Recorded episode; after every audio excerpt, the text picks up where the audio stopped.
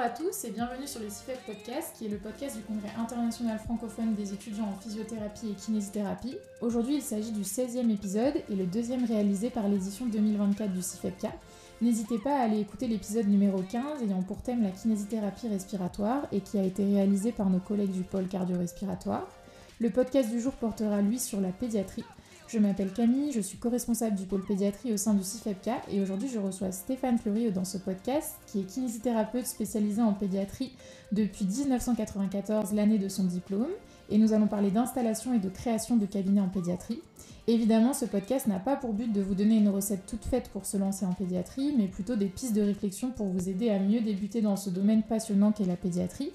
Donc bonjour Stéphane, je te laisse la parole pour te présenter rapidement aux personnes qui nous écoutent et on pourra, je suis sûre, passer plus en profondeur sur certains points de ta présentation. Est-ce que tu peux nous en dire un peu plus sur toi? Bonjour Stéphane, euh, je suis masseur thérapeute depuis 1994.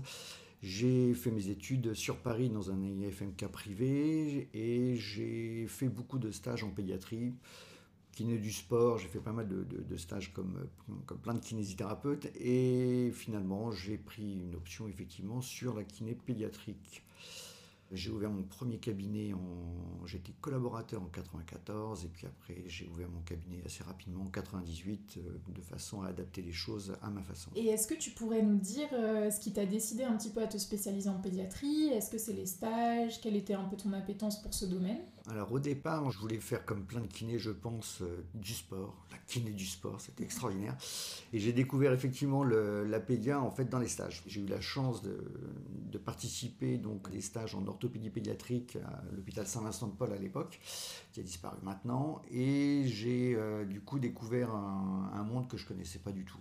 La pédiatrie à l'IFMK n'était pas forcément le plus développé d'un point de vue euh, scolaire. Donc j'arrivais dans un milieu qui était totalement inconnu et avec des idées super préconçues parce que forcément j'arrivais avec mes problèmes d'adulte euh, que je reportais à des enfants et que et là du coup on a changé complètement les données. Ça a été un petit peu euh, ça a été un peu compliqué au départ de, de bien appréhender les choses. Et j'ai trouvé ça totalement passionnant parce que c'est des patients qui veulent aller mieux. Ça je crois que c'est l'élément essentiel. Ils veulent aller mieux. Et ils sont contents. Même s'ils vont mal ils sont contents donc euh, voilà je pense que ça c'est assez c'est ce qui m'a poussé à aller là-dedans parce qu'on a des patients qui veulent aller mieux. Et du coup, euh, actuellement dans ta pratique, euh, t'en es où? Est-ce que tu travailles euh, justement à temps plein en pédiatrie? Est-ce que tu restes quand même un petit peu avec quelques adultes? Comment, tu, comment tu travailles là, actuellement? Alors actuellement, je fais toujours de l'orthopédie pédiatrique, beaucoup d'orthopédie pédiatrique. Je fais de la neuropédia aussi parce que c'est en plein essor et il y a beaucoup de découvertes sur ce sujet, donc on commence à bien étiqueter les choses et on, on fait de plus en plus appel aux par contre, euh, j'ai d'autres euh, casquettes, ce qui fait que je ne peux pas forcément faire que de la pédia parce que c'est un investissement qui est énorme en temps. Donc euh, je sélectionne un peu, un, peu, les traitements que je peux suivre actuellement parce que je suis élu au niveau de certaines instances en kinésithérapie, CPTS, enfin organisation de soins ou des choses comme ça. Ça, c'est lié à mon âge, je pense. Donc, du coup, j'ai réorienté un peu les, traitements. Donc, je fais de, beaucoup de pédia. Euh, j'ai organisé mon cabinet pour faire de la pédia et mes collègues qui travaillent avec moi font aussi de l'adulte. Donc, on a quelques adultes aussi. Enfin, moi, je fais quelques adultes aussi. Parce qu'il y a aussi une composante qu'il ne faut jamais oublier, c'est que l'enfant, il devient grand et donc ça devient un adulte. Et là, il y a un moment en fait où, bah, il y a certains liens qui sont créés et donc euh, depuis 1994, vous imaginez bien qu'ils sont devenus très grands pour certains. Donc du coup, tu pars du principe de d'être spécialisé en pédia, mais de vraiment avoir un, suivi sur le long cours avec tes, tes patients euh, chroniques. Euh, tu les gardes même quand ils sont adultes. Alors j'essaye de passer la main régulièrement parce qu'il y a un moment, il y a des, y a des routines qui s'installent. Donc euh, la routine, elle n'est pas forcément très productive, parce que, bah, effectivement, on arrive, on fait le truc, on fait le soin, on fait ça, on fait ça, on fait ça. Et après, salut, bah, demain, et puis ainsi de suite. Donc là, forcément, quand on arrive dans cette routine, il y a un moment, il faut savoir lâcher la main. C'est la chance de travailler en groupe. Avec mes collègues, de temps en temps, je fais, bon, tu veux pas t'en occuper pendant quelques temps, là, ça serait bien. Ça permet de lâcher un peu la pression, de reprendre du recul par rapport à certains traitements ces patients restent au cabinet, donc finalement on finit par les revoir. Et effectivement, oui, au long cours, effectivement, on continue à les voir, euh, on les voit longtemps. Là, j'en ai un qui vient de repasser, dire bonjour, mais c'est lui qui vient. C'est tout à fait fantastique. Il y a un lien vraiment particulier qui est créé. Là, il a 25 ans maintenant, je l'ai soigné quand il était bébé. Euh, il vient, il m'a dit J'ai besoin de soins, je crois que je vais devoir revenir. Ouais, c'est intéressant, il y a vraiment un lien qui se crée en pédiatrie. Euh, ça, je suis d'accord avec toi, on est, on est plus proche euh, des patients, presque même un peu des adultes. Et c'est intéressant ce que tu as dit par rapport au travail de groupe. Je pense qu'on est une génération, en tout cas nous, la nouvelle génération, qui recherche beaucoup justement ça, ces cabinets un peu de groupe, etc. Moi, faisant de la pédiatrie aussi, je pense que c'est vraiment indispensable de pouvoir échanger avec ses collègues, surtout au début. Euh, toi, qu'est-ce que tu penses de ça? Justement, tu disais que vous partagez peut-être potentiellement les patients. Est-ce que vous échangez beaucoup sur ces prises en charge?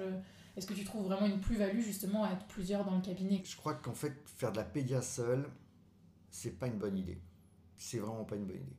Il y a, déjà une, raison toute simple, c'est quand je pars en vacances, mes patients sont encore malades. Donc du coup, il faut qu'ils soient gérés. Et si je pars en vacances avec une mauvaise conscience, c'est pas la peine.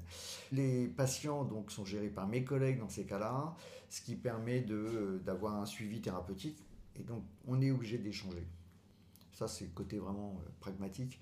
Parfois, on se retrouve dans des situations de blocage qui, par rapport à des situations, quand c'est une jeune fille qui a mal au dos, qui a besoin d'un massage, qui commence à être formée ou des choses comme ça, ben, je n'hésite pas à l'adresser à ma collègue parce qu'ils euh, seront plus à l'aise ensemble ou des choses comme ça. C'est peut-être un peu sexiste, mais il faut respecter en fait la pudeur de chacun et il faut pouvoir passer la main avec euh, certains patients, effectivement, parce que ça permet de, faire avancer le traitement. Je crois que l'important c'est ça. Euh, donc le blocage, le blocage aussi quand, sans forcément changer de patient, hein, de, de, thérapeute. Hein. parfois juste prendre l'avis d'un de, mes collègues, euh, d'une de mes collègues entre autres, qui bah, a un regard différent. Et quand je suis dans une situation de blocage parce que j'arrive pas à avancer, parce qu'il y a telle marche que j'arrive pas à monter avec ce patient, à ce moment-là, eh ben effectivement, je peux lui demander. Parfois, ça m'a sorti de l'ornière et ça, c'était bien agréable. Donc oui, rester isolé, c'est pas la bonne solution. D'ailleurs, le cabinet ici a été conçu pour ne jamais être isolé.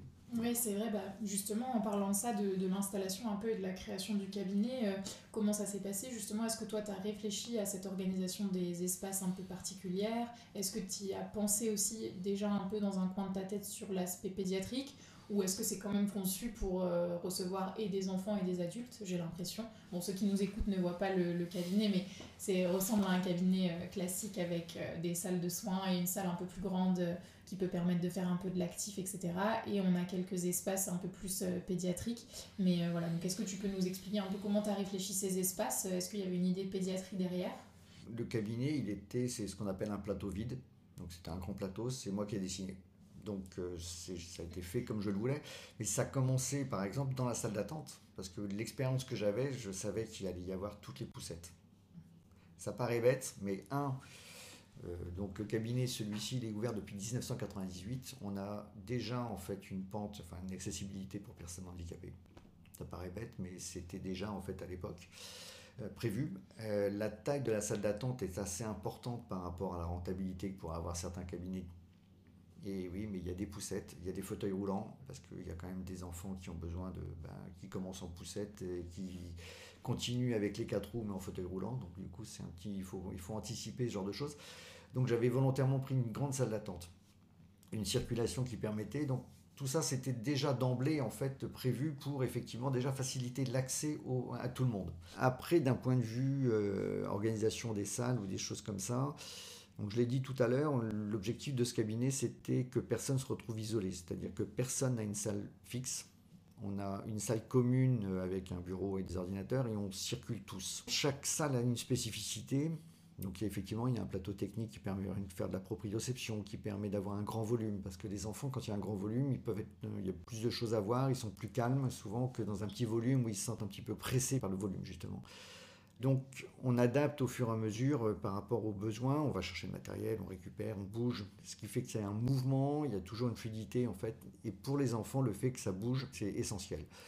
Le cabinet a été après, chaque salle a été faite pour que le confort du patient, de l'enfant, soit optimal. C'est-à-dire qu'on on s'est arrangé pour que si l'enfant est bien installé, à ce moment-là, il va accepter plus facilement les choses. S'il est déjà pas en train de se battre contre l'environnement, eh ben, forcément l'enfant il va accepter en fait que euh, on le touche, qui se retourne, qui se retourne pas, enfin, qui va pouvoir accepter son traitement plus facilement. Oui, c'est vrai ce que tu dis, parce qu'en plus, euh, les, enfants, euh, c'est vrai que c'est vraiment une prise en charge très différente. Un adulte, euh, il va plus être résilient dans son soin, accepter plus ou moins ce qu'on lui demande, alors qu'un enfant, s'il n'a pas envie, il n'aura pas du tout envie. Et tu pourras pas réaliser ton soin comme tu en as envie si jamais, si jamais lui, il n'est pas volontaire. Est-ce que du coup, tu as aussi prévu du matériel spécifique pour les enfants? Bon, là, c'est pas l'idée de faire une liste et de la publicité pour des marques, mais vraiment plus de réfléchir un peu si selon toi il y a un peu des basiques à avoir euh, quand tu veux te lancer en pédiatrie Alors moi je fais beaucoup d'orthopédie pédiatrique, donc les principales déformations euh, que je peux voir ou malformations c'est les pieds, les mains, les têtes, la colonne vertébrale, enfin pour résumer rapidement. Et ce sont des malformations congénitales, donc ça veut dire qu'elles apparaissent dès la naissance, on les, découvre à la naissance. La première chose que j'ai euh, acheté, c'est un plan incliné sur lequel je peux fixer un enfant. Ça paraît bête, mais quand il à 45 degrés, les parents peuvent voir l'enfant. Donc je tiens compte de la position des parents. L'enfant, il voit son l'univers qui est autour de lui, et il me voit aussi. Alors qu'un enfant qui est complètement allongé, qui voit qu'un plafond, et il y a quelque chose qui lui tire les pieds, ben forcément ça ne marche pas. Donc oui, la première chose que j'ai pris, c'est un plan incliné, puis après il grandit l'enfant, ça c'est quelque chose d'assez pratique, c'est bien, c'est un bon signe. Euh, et donc l'enfant, il va se retrouver, j'ai une chaise haute, donc prendre une chaise haute qui va pas basculer dès que l'enfant en fait est un petit peu euh, turbulent et dans l'idée en fait voilà il faut il faut penser sécurité aussi. Hein. il faut il faut vraiment optimiser les choses pour dans cette optique là. Anticiper le fait que aussi on va peut-être devoir détourner l'attention de l'enfant. Donc euh, alors actuellement le cabinet n'a plus les mobiles ou des choses comme ça. Tout ce qui est mobile autour au-dessus de, l'enfant, il n'y a plus euh, des jouets, des choses comme ça, ça c'est directement lié à la crise du Covid, puisqu'on a dû supprimer toutes ces choses-là pour être sûr de ne pas contaminer les enfants. ils n'ont pas besoin de ça en plus. Normalement, donc il y a des mobiles, il y a des, du matériel pour les, pour, les, pour les distraire quand il y a certains soins, quand il y a une posture à faire et qu'elle peut être longue. Et ben forcément, là pour le coup, j'utilise des écrans. Je n'hésite pas. Je leur passe un film, hein, des chansons, des choses comme ça.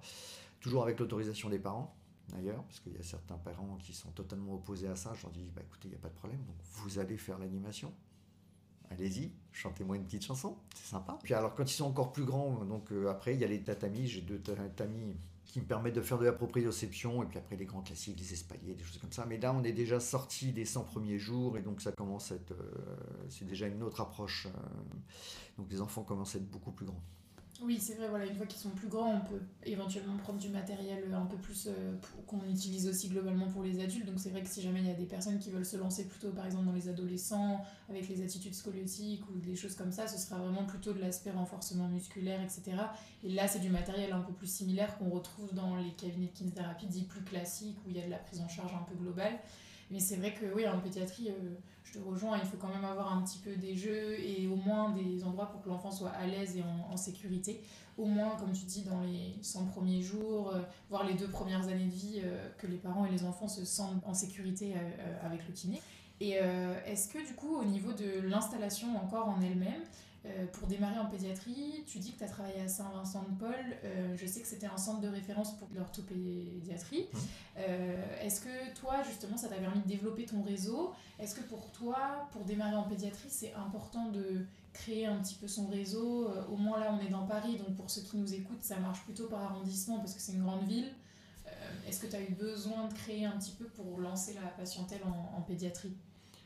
Alors moi j'ai eu un cursus un peu particulier, c'est-à-dire qu'effectivement j'ai travaillé euh, avec Saint-Vincent-de-Paul assez rapidement puisque j'ai fait un stage chez eux et donc je, connaissais pas mal le personnel. Je débordais largement les horaires, euh, les 35 heures ça n'existait pas à l'époque, mais euh, en tout cas on était quand même soumis à des horaires, mais je les débordais largement parce que quand il y avait des premiers levés, ben, tant pis c'était après, après l'horaire donc j'y allais ça m'a permis d'avoir euh, d'avoir un regard en fait de la part des médecins plutôt bienveillant.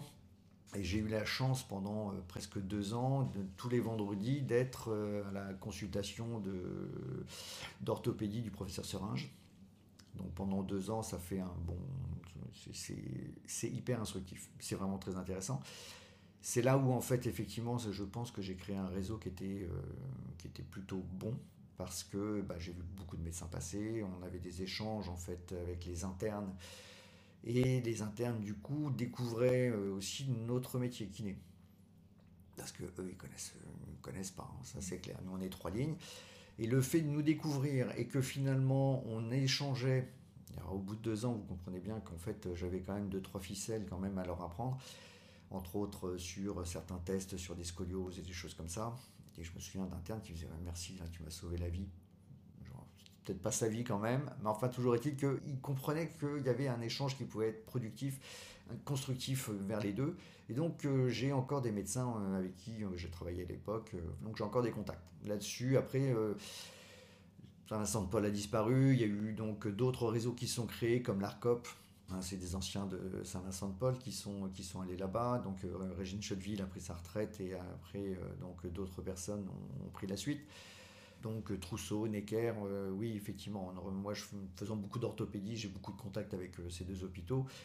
Les maternités, les maternités aussi, prendre des contacts avec la maternité. J'ai fait des consultations prénatales, entre autres, euh, à la clinique des Bleuets. Euh.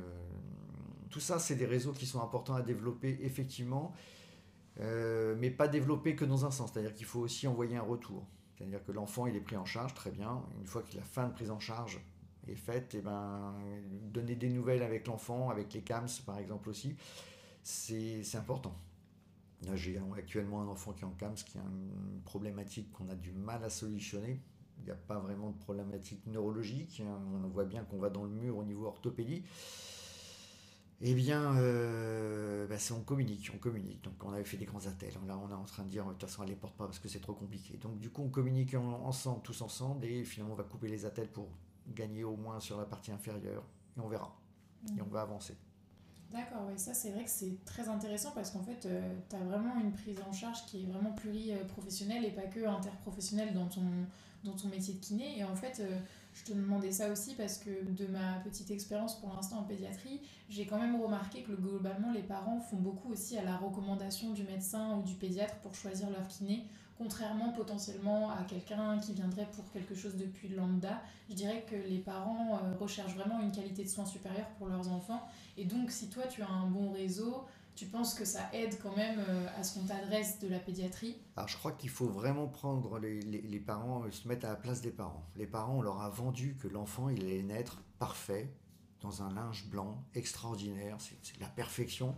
Et là, on arrive avec un enfant euh, excusez-nous madame, monsieur, on a quelque chose à vous dire, il y a un petit souci, vous inquiétez pas, c'est grave ou c'est pas grave, bref. Et là, c'est un monde qui s'écroule parce qu'il y a un fantasme de ce qui, a de la vie qu'on allait avoir, et là, non, c'est on raye. Mais même un petit, petit problème, un petit métatarsus varus, c'est vraiment pas grand chose, quinzaine de séances, oui, mais c'est quand même pas la réalité qu'on avait espéré. Du coup, cette posture, cette position en fait qu'ont les parents, bah, euh, ils s'en prennent, ils prennent une grande claque dans la figure. Et là, euh, bah, il y a le sachant qui est en face de vous, donc le médecin en l'occurrence qui annonce les bonnes nouvelles ou les mauvaises. Et bah, lui, effectivement, il va donner des informations. Et là, pour le coup, oui, on veut le meilleur pour son enfant, on veut le machin. Oui, donc du coup, effectivement, c'est le médecin qui va beaucoup orienter. Donc il faut garder un contact vraiment euh, important avec les médecins. Ok, bah c'est vrai que c'est un peu ce que j'avais remarqué aussi que c'était bien. Mais bon, d'ailleurs, dans tous les domaines de la kinésithérapie, on vous invite évidemment à garder un contact important avec, vos médecins, pas qu'en pédiatrie, mais là c'est parce qu'on parle surtout de ça. Euh, je sais pas si tu en as entendu parler aussi, alors je suis pas sûre que ce soit vraiment valable pour l'île de France, mais c'est possible un petit peu, entre guillemets, de créer un lien ou un réseau avec la CPM, donc la Caisse primaire d'assurance maladie. Certains kinésithérapeutes pédiatriques dans certaines régions aurait pu avoir une facilité d'installation en garantissant de faire de la pédiatrie. Donc c'est vrai que c'est plutôt intéressant à savoir pour les jeunes diplômés s'ils veulent aller en zone euh, un peu surdotée mais où c'est potentiellement possible de s'installer si on garantit de faire une activité en, pédiatrie. Alors je sais pas si tu en as déjà entendu parler ou... Si, si, j'ai bien entendu le fait que... Alors, c'est un sujet très complexe parce que les spécificités parce qu'on n'a pas le droit de dire spécialité, les spécificités d'exercice sont difficilement reconnues, c'est compliqué. Euh, les cursus de chacun en fait sont un peu différents, donc l'ordre entre autres reconnaît certains cursus, donc c'est pas toujours très simple. Euh, oui, effectivement, si on a une spécificité d'exercice dans un lieu où, euh, même s'il est surdoté, où il y a un vrai manque, on peut le faire valoir pour pouvoir obtenir cette installation. Ça sous-entend de ce que je sais, alors je ne vais pas trop trop m'avancer parce que ce n'est pas non plus mon domaine de prédilection, mais ça sous-entend quand même une contrainte sur le nombre d'actes effectués par rapport au global, et si on ne respecte pas, la, claque peut être grande. Donc il faut vraiment, faut vraiment être sûr de son coup. Bon, globalement, en pédiatrie, si on fait attention à ce qu'on fait, si on est un minimum... Euh, compétent, si je puis dire ça comme ça, euh, il y a peu de risques quand même qu'on ne fasse pas les actes. Il y a un vrai manque dans, ce, dans cette euh, spécificité. Euh, je ne connais pas d'endroit, si on parle que de ces spécificités, qui soit surdoté en kiné. Mm. Ici, où un cabinet s'est encore ouvert il n'y a pas longtemps à côté, euh, on est encore débordé, enfin on a encore du, il y a encore de la place, il y a encore du monde, enfin c'est, non, on n'est pas, il n'y a pas de surdotage, c'est pas français ça, il n'y a pas de zone surdotée en, dans cette spécificité, je crois pas. pas oui, je pense aussi qu'il y a presque un manque de thérapeutes euh, en pédiatrie parce que de toute façon même les structures telles que les CAMS ou les CESAD peuvent nous adresser les enfants en libéral parce qu'ils n'ont pas de possibilité de prise en charge euh, dans leur structure à eux, donc c'est sûr qu'il n'y a pas forcément de de, zones surdotées, mais c'est vrai qu'on avait entendu cette, euh, cette idée-là euh, de, la CPAM et ça peut être intéressant pour certains jeunes diplômés qui voudraient s'installer quelque part et s'ils veulent se lancer en pédiatrie, ben allez-y, euh, foncez quoi, ça, vous aurez de la place partout. et c'était intéressant parce que tu as aussi parlé donc, de cette idée de spécificité et de spécialité. Donc oui, c'est vrai, on le rappelle, nous on n'est pas, on peut pas se dire spécialisé en pédiatrie, même si, enfin, avoir vraiment une spécialité kinésithérapie pédiatrique, même si au final la plupart nous le faisons quand même en disant que, aux parents qu'on peut prendre en charge leur enfant parce qu'on est formé. Et ça soulève un peu le sujet épineux de la formation. Euh, tu vas me dire euh, ce que tu en penses toi, mais c'est vrai que notre formation initiale en kinésithérapie pédiatrique, elle est encore très pauvre en fonction des IFMK bien sûr, euh, il ne faut pas faire de généralité, mais elle est faible par rapport à certains autres domaines. Qu'est-ce que tu penses toi de ça? Qu'est-ce que tu penses du coup de la formation continue des jeunes diplômés là pour le coup? C'est un vaste sujet. Euh, les IFMK font ce qu'ils peuvent. Il y a un moment, il faut être cohérent. On est à un certain nombre d'heures en fait disponibles pour l'enseignement. Euh, donc, euh, effectivement, on ne peut pas réserver à la pédiatrie, qui a un champ tellement large, tellement nombreux, il y a tellement de nombreuses pathologies que c'est, en fait, on pourrait faire une formation spécifique à ça faut comprendre par exemple que les médecins qui l'ont parfaitement compris ont inventé un métier qui s'appelle les pédiatres. Ça paraît bête, mais c'est un métier spécifique. Au même titre qu'il y a les orthopédistes, mais il y a les pédiatres. Pour revenir en fait au sujet, les IFMK font ce qu'ils peuvent. Je pense que leur rôle principal, c'est de mettre le pied à l'étrier aux personnes. Une fois qu'ils ont mis le pied à l'étrier à, quelques individus, la question de la formation continue, je pense effectivement qu'elle est essentielle. Moi, quand j'ai commencé à travailler, alors rien à voir avec la pédia, mais ça permet de faire un parallèle, les scléroses en plaques, on leur demandait de ne pas faire d'exercice ou presque. Euh, maintenant, c'est un petit peu changé. Donc il y a des évolutions. Donc la formation continue en pédia, c'est encore pire parce que je crois pas que je me lève un matin sans dire Ah, il y a un nouveau truc. Bon, il faut que je lise. Ça, c'est quelque chose de, c'est extraordinaire. La, course au génome qu'on a actuellement en fait en, France euh, vs le monde entier euh, va développer des nouveaux traitements, des nouvelles approches, des nouvelles. Euh, on va identifier des nouvelles maladies. La mucoviscidose que tout le monde connaît, par exemple, les évolutions de traitement sont hyper importantes. Et alors, je suis désolé pour ceux qui croient à la manipulation génétique des vaccins contre le Covid, mais moi j'aimerais bien que ça soit vrai parce que ça fait longtemps qu'on aurait soigné toutes les mucoviscidoses. Hein, c'est bon, ce qui est assez dommage parce que ça marche pas, mais pas tout à fait comme ça encore. Bon, mais on y viendra, on y, arrivera, on y arrivera. Donc oui, il faut continuer. Alors j'ai un parti pris puisque j'ai une société de formation euh, où effectivement j'ai d'emblée euh, pris euh, des dispositions pour que ça soit orienté en pédiatrie et au sens plus large. Donc c'est toujours, euh, je ne vais pas dire que c'est pas nécessaire, mais il n'empêche que tous ceux que je peux voir en formation, les étudiants que je reçois ici, d'ailleurs vous avez pu voir en fait dans la grande salle, il y a un grand tableau où je fais des cours euh, pour traiter des, les pathologies orthopédiques, tous de toute façon sortent contents du fait que effectivement la mise en pratique de cette théorie est possible. Et je crois que c'est surtout sur ça en fait que ça pêche. Les pathologies de l'enfant, donc c'est un enfant, ça va devenir adulte. Et on ne peut pas arriver avec nos, techniques d'adulte pour soigner quelque chose qui évolue avec la croissance. C'est plus compliqué. Enfin, c'est pas plus compliqué, c'est différent. Oui, c'est vrai qu'à l'école, en plus, on n'a pas forcément la possibilité de s'entraîner sur un, vrai bébé, si on peut dire. Donc euh, les formations, elles peuvent permettre ça. Bon, toutes les formations ne nous permettent pas toujours d'apprendre sur des vrais bébés, mais c'est vrai que ça aide quand même beaucoup euh, sur le fait de, de, progresser euh, dans ma pratique en pédiatrie. Et tu parlais aussi du fait que tu lisais beaucoup d'articles scientifiques. C'est vrai que maintenant, euh, en IFMK, on est de mieux en mieux formé, euh, la nouvelle génération, là, justement, sur la kinésithérapie basée sur l'épreuve, sur le fait de lire des articles. Donc c'est vrai que c'est intéressant de rebondir là-dessus. Donc on vous invite vraiment à, à, lire les articles, les recommandations qui sortent en pédiatrie, parce que ça peut vraiment vous aider dans votre pratique. Et j'aimerais rebondir là-dessus en te demandant justement, est-ce qu'il y a eu des moments, peut-être au début, où tu t'es senti un petit peu démuni face aux connaissances que tu avais euh, au début et quelles ont été un peu tes solutions à toi? Est-ce que justement tu t'es lancé dans ces formations-là pour être plus à l'aise dans ta pratique? Oui, il y a des, moments où j'étais vraiment démuni, ça c'est clair. Je, je me souviens toujours de cette maman qui est arrivée avec, euh, avec son enfant qui avait une arthrogrypose euh, des mains et là, euh, là, dans ces cas-là, on vit un moment de solitude. La maman, elle venait de faire le tour de, le, tour de Paris. Elle, avait, elle est atterri dans mon cabinet, je ne sais pas trop comment, je me souviens plus trop. Elle venait de Massy, je crois. Elle a atterri chez moi en pleurs, mais en disant Bon, de toute façon, je sais que vous ne pourrez rien faire. Et là, il y a un moment, il faut. On va y réfléchir.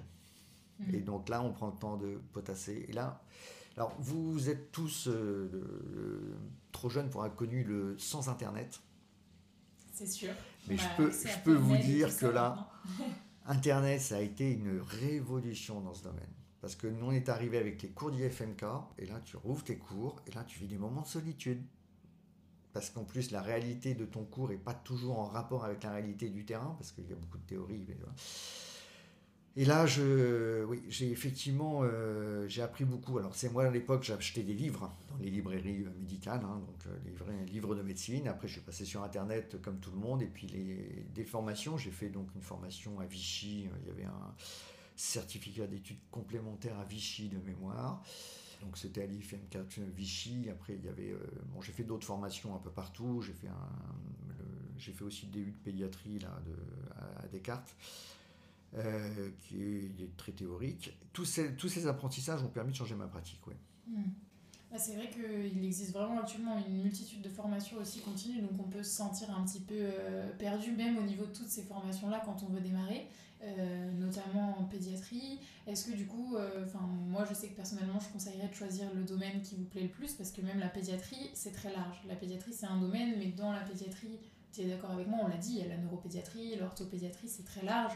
Donc je pense qu'il ne faut pas non plus se jeter sur tous les domaines parce que je parle à mon expérience personnelle, on a très vite envie de se lancer et quand on veut faire la pédiatrie, on se dit ah génial, il y a énormément de choses à apprendre et quand on tombe dedans, on se dit ah oui, mais en fait euh, c'est vraiment euh, le moment où on se dit ah je sais plein de choses, en fait je ne sais rien.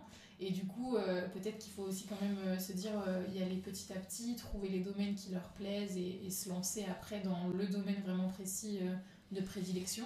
Alors moi, je conseille effectivement à tous mes, tous mes élèves qui passent ici là, en troisième, quatrième année quand ils veulent faire de la pédia, parce qu'ils viennent ici pour faire de la pédia. Et du coup, euh, comme je leur dis, après le diplôme, de continuer et de faire en fait ce qu'il faut pour que, avoir acquérir un peu d'expérience justement pour faire le tri, comme vous venez justement de le dire, faire le tri dans ce que l'on veut faire, parce que effectivement entre la respi, c'est un domaine très particulier. Hein.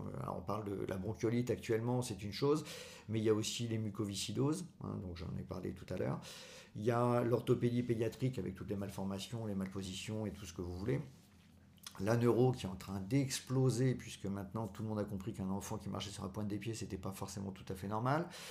Enfin, surtout quand ça dure. Euh, donc, il faut qu'ils fassent d'abord le, tri. Une fois qu'ils ont fait le tri, euh, l'acquisition de la connaissance, je pense que faire une petite formation, ce que j'appelle des petites formations, c'est des formations de deux jours par exemple, avec le GDPC, avec le FIFPL pour les organismes qui, permettent de sélectionner un petit peu les bêtises.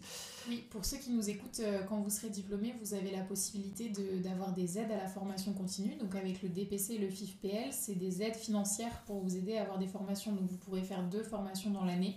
Avec un quota d'heures et vous êtes remboursé plus ou moins en grande partie votre formation.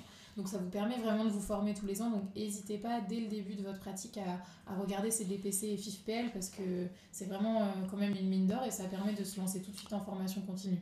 Alors ça va même plus loin que ça parce que c'est une obligation. Oui, ça fait une obligation. Tous les trois ans, on doit pouvoir justifier d'avoir fait une formation au GDPC, je crois. Donc, euh, FIFPL, je ne sais pas si ça rentre dans le, quota, mais au moins au GDPC.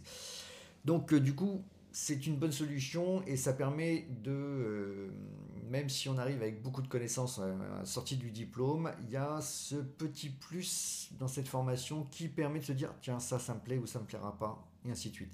Après acquérir une fois qu'on a acquis euh, plusieurs petites formations de cet acabit, avoir une formation plus volumineuse universitaire, euh, donc un master ou des choses comme ça ça, par contre, c'est un vrai plus parce qu'il faut valoriser, euh, il faut se valoriser, il faut valoriser la profession euh, comme ça et c'est euh, pour soi-même c'est très intéressant.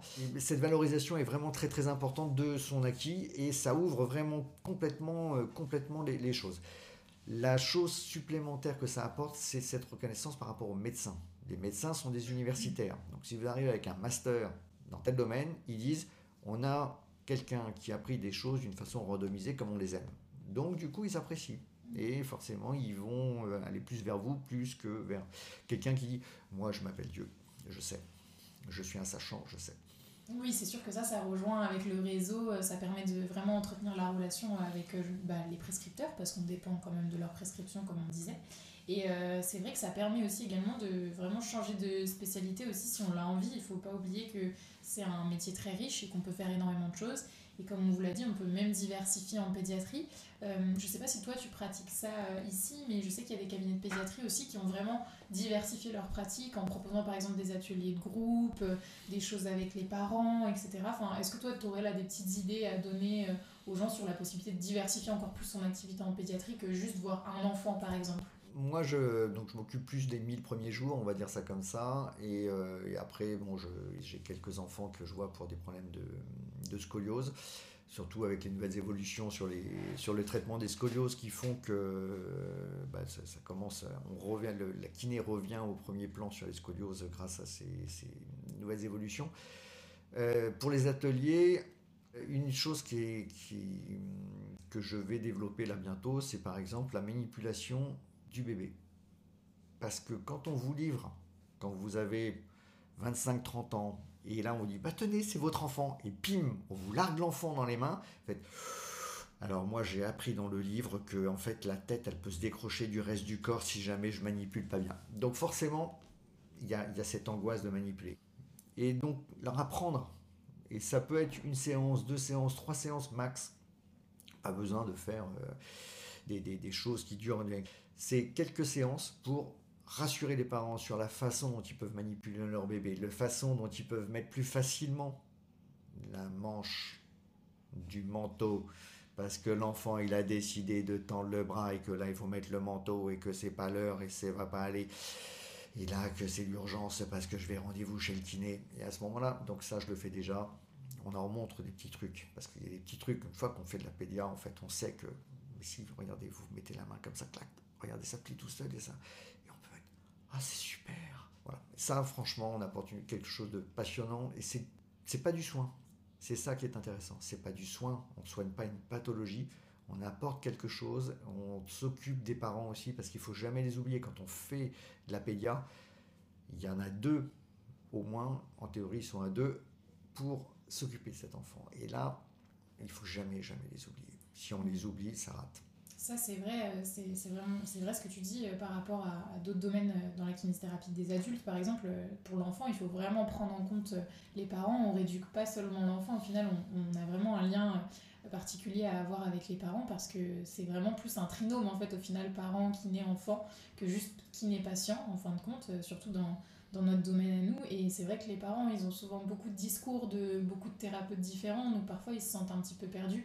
Et le fait de voir le kinésithérapeute, euh, c'est quand même des fois la personne qui verront le plus, en tant que soignant, j'entends, parce que le pédiatre, c'est qu'une fois par mois euh, pour les contrôles, etc.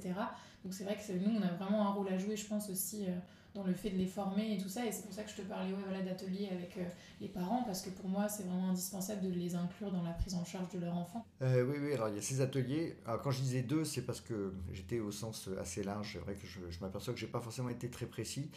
C'est il y a un parent et éventuellement une autre personne et un référent, ça peut être n'importe. Dans mon esprit, j'avais en fait euh, le fait que j'ai travaillé en pouponnière, donc là pour le coup, les parents, il n'y a pas de parents derrière, mais il y avait des référents, il y avait des bon, et c'est ces personnes-là qu'il faut inclure, euh, mais il faut aussi savoir prendre la distance par rapport à ces personnes-là, puisque comme je viens de le dire, je travaille en pouponnière.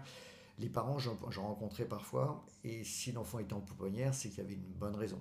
C'est que les parents n'avaient pas, euh, au moment en tout cas où ils ont eu cet enfant, cette possibilité de s'occuper de l'enfant, ou en fait la bonne façon de s'en occuper, on va dire ça politiquement correctement.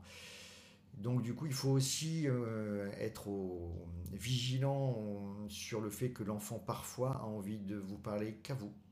Alors ça, ça dépasse les 1000 premiers jours, mais quand un enfant euh, veut passer que du temps avec vous, il faut savoir aussi être vigilant sur la raison pour laquelle il veut passer que du temps.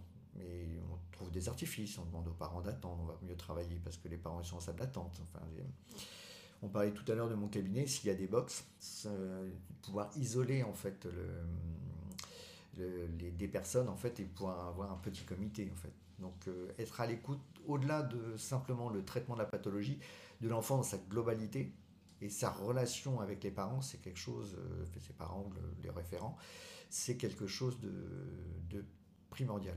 Oui, oui, voilà, c'est sûr qu'il euh, faut qu'ils se sentent toujours à l'aise, en sécurité dans, ton, dans ton cabinet qui puissent te parler, euh, même ouais, en dehors des parents. Mais c'est sûr que les inclure, c'est quand même important, mais il faut garder quand même, euh, ça reste un, un être humain à part entière, c'est pas juste, euh, on parle pas toujours aux parents, quoi, ça c'est important de le, le spécifier. Mais c'est vrai que oui, il y a plein de possibilités de, varier notre prise en charge, même en pédiatrie, mais d'ailleurs dans tous les domaines de la kiné, on, se permet de vous le rappeler. Et comme tu nous as dit que tu avais fait un peu de salariat, c'est vrai que c'est intéressant aussi parce que là on parle beaucoup du libéral parce qu'on voulait vous axer un peu sur la création d'un cabinet en libéral, mais il y a plein de possibilités de travailler en pédiatrie euh, en salariat, comme dans les CAMS, les CESAD, les IME ou encore les soins de suite et réadaptation. Il y a plein de possibilités. Alors toi, tu l'as fait plutôt à l'hôpital.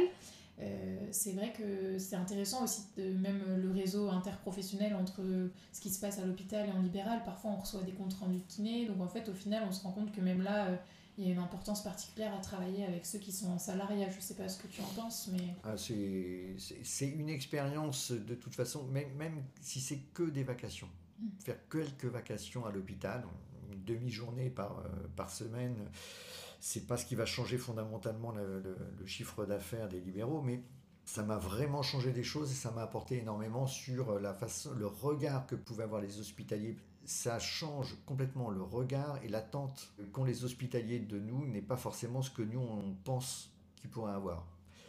Et donc du coup, ça change le discours, la façon dont on renvoie le message à l'écrit, par exemple. Parfois, on envoie des bilans, mais ils en ont strictement rien à faire, parce que c'est pas ça qui les intéressait. Et ça, c'est quelque chose qu'on apprend quand on est à l'hôpital. C'est-à-dire qu'on s'aperçoit que eux, ce qu'ils attendaient, c'est ce point-là, ce point-là, ce point-là.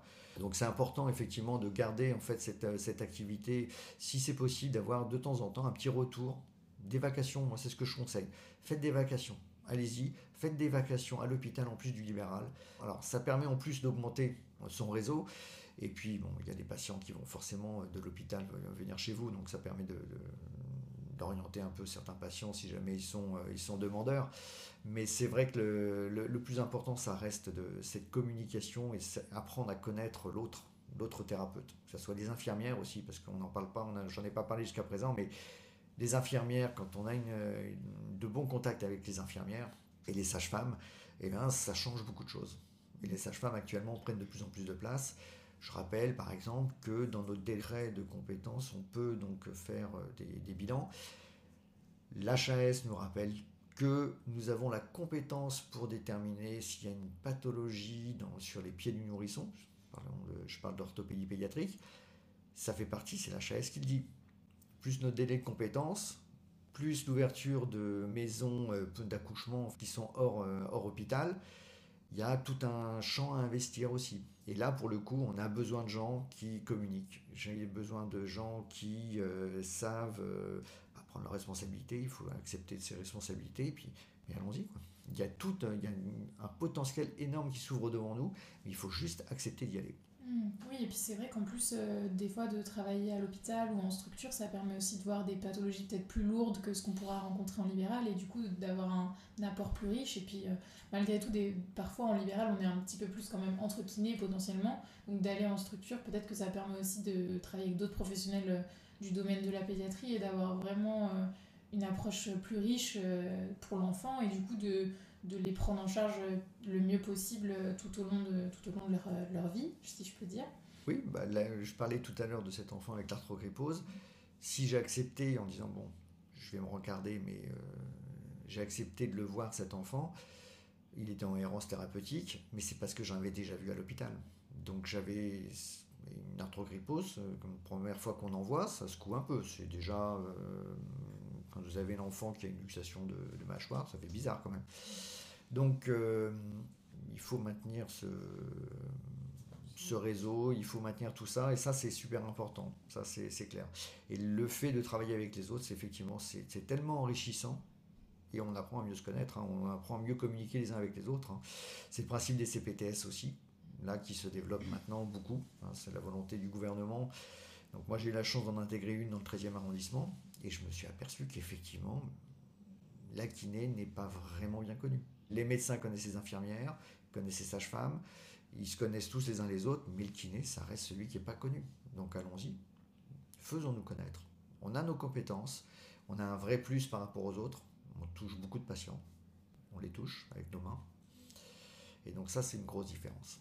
Oui, et du coup, tu parles de l'associatif, donc tu es aussi dans d'autres associations, tu as, eu eu un petit parcours associatif quand même euh, assez riche. Qu'est-ce qui t'a un peu donné cette envie? Est-ce que justement c'était de faire connaître un peu mieux euh, notre métier dans le domaine de la pédiatrie?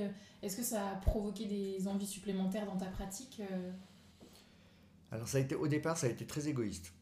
C'était pour moi c'était pour moi, c'était parce que moi j'avais besoin d'acquérir des, des, compétences supplémentaires, des connaissances supplémentaires. Comme je disais, j'ai commencé à travailler avant Internet. Hein, donc, euh, et je rappelle qu'Internet à l'origine c'était pour faire des échanges de données médicales. C'est les Suisses, je crois, qui avaient inventé ça. J'ai choisi d'aller euh, vers les autres, en fait, d'aller euh, dans certains effectivement groupes, donc que ce soit Saint-Vincent-de-Paul, il y a eu l'ARCOP plus tardivement, il y a eu donc il y en a eu pas mal, l'ARB par exemple, le réseau bronchiolite sur Paris, il y a eu... Et tous ces échanges m'ont vraiment toujours beaucoup apporté. Donc c'est là où après je me suis aperçu aussi qu'on n'avait pas forcément la bonne connaissance de notre métier, enfin les autres n'avaient pas la bonne connaissance de notre métier, de notre savoir-faire. Et donc euh, là, à partir de là, effectivement, j'ai intégré alors, un peu de politique quand même, parce que là, il faut aller vers les hommes politiques, hein, il, faut, il faut essayer de les faire bouger. Donc, euh, que ce soit les URPS, que ce soit donc, euh, les syndicats, que ce soit, et entre autres, euh, là, les CPTS, parce que c'est plus pluripro et c'est apolitique. On est dans le, montage de réseaux, de parcours de soins pluriprofessionnels, et ça, c'est vraiment, vraiment intéressant. Ça, je vous invite fortement à vous rapprocher des CPTS, vous rapprocher des CPTS, les URPS aussi, ça, c'est, de toute façon, vous cotisez pour ça, donc faites-le. Mais euh, les CPTS, c'est vraiment quelque chose qu'il faut investir parce que si on n'y est pas, ils font sans nous. Et on ne pourra pas dire encore une fois Ah, je ne savais pas. Bah, si, si, il faut y aller. Il faut aller. Vous partirez si ça ne vous plaît pas, mais allez-y et vous allez voir que c'est surprenant. C'est surprenant. Là, on a un, réseau ici sur, euh, qui est en train de se monter sur euh, le, dépistage sur des troubles d'acquisition de l'enfant. Donc ça, c'est très vaste. Et donc, on a besoin de tout le monde, que ce soit des orthophonistes, on a besoin de kinés, on a besoin de médecins, d'infirmières puricultrices, euh, on a besoin de tout le monde. On en revient toujours euh, au point que vraiment euh, c'est très très important la pluridisciplinarité. du coup, on vous encourage à fond à, travailler avec d'autres professionnels de santé que des kinés. mais c'est super intéressant tout ça. Donc, est-ce que tu saurais nous faire un petit résumé sur, selon toi, comment, comment tu conseillerais aux étudiants et aux jeunes diplômés qui aimeraient se lancer en pédiatrie Si on fait un petit récapitulatif, là on a parlé un peu d'installation, de réseau et de formation.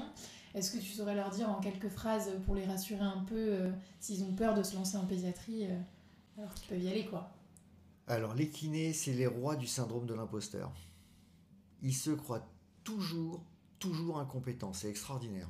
Je sais pas qui a véhiculé ce truc-là, mais c'est quand même moi tous les élèves que je vois, tiens non mais je ne saurais pas faire. Mais si tu viens de le faire. Donc il y a un moment, il faut aussi euh, se dire, bah, si la personne qui est en face la personne qui vous a vu travailler vous dit tu peux le faire, il faut juste les croire et se lancer. il faut toujours être safe, hein, ne jamais mettre en danger le, patient, mais ça veut dire en fait qu'on on peut y aller. Donc il ne faut pas hésiter à se lancer. Il n'y a, pas, euh, a pas 36 façons. Alors après se lancer, j'ai tendance à dire quand même qu'il faut faire des remplacements. Pour les jeunes, euh, puisque là on est euh, dans un cursus 0-4 ans de, de pratique, les jeunes, commencer par faire des remplacements, ça permet de voir des pratiques dans des cabinets rapidement, faire le tri des pratiques que l'on veut faire, des, pratiques que l'on ne veut pas. Donc du coup, ça m'a permis moi de faire mon choix et je pense que c'était une bonne solution. Après, prendre des, postes de collaborateurs parce que ça permet de voir, parce que le suivi c'est pas le même. Quand on reste 6 mois, 1 an avec dans un cabinet, c'est pas la même chose que quand on fait un remplacement de 15 jours, 3 semaines. Et donc du coup, cet apprentissage cet apprentissage au long cours fait que euh, après on sait ce que l'on veut faire, on sait euh, ben, comment monter son propre cabinet. Et après oui, il faut monter son propre cabinet, il ne faut pas hésiter.